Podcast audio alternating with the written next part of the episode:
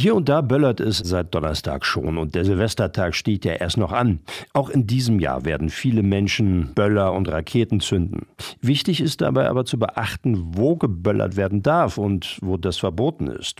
In Bad Pyrmont gilt für die Innenstadt wie schon in den vergangenen Jahren ein Böllerverbot, sagt Sabine Jösten von der Stadt Bad Pyrmont. Es wird auch in diesem Jahr wie in den Vorjahren so sein, dass der Innenstadtbereich, der so im Osten begrenzt wird von der Östorfer Straße, im Süden ungefähr den Verlauf der Bahnhofstraße, Wiesenweg. Im nördlichen Bereich ist die Grenze die Rathausstraße und Brunnenstraße und im westlichen Bereich kann man sich eine Linie denken, die die Heiligenangerstraße verlängert, plus, sag jetzt mal so, einige Zipfel, die noch dazukommen.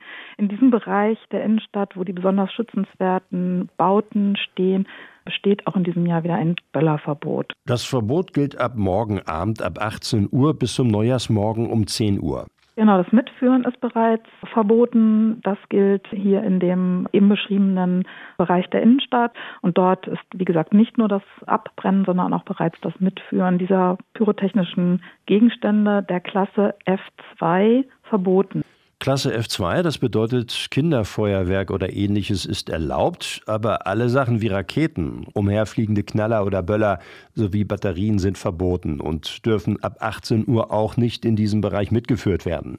Die Innenstadt rund um den Marktplatz und die Brunnenstraße ist aber nicht der einzige Bereich in Bad Pyrmont, in dem nicht geböllert werden darf. Es gibt natürlich auch noch eine gesetzliche Grundlage, nach der das Böllern verboten ist. Also bitte nicht böllern im, im Umkreis von Krankenhäusern, Kliniken, Altenheimen und auch in Fachwerkbereichen. Also wir haben ja zum Beispiel jetzt in, in Holzhausen geballt Fachwerkhäuser zum Beispiel oder auch in den Bergortsteilen.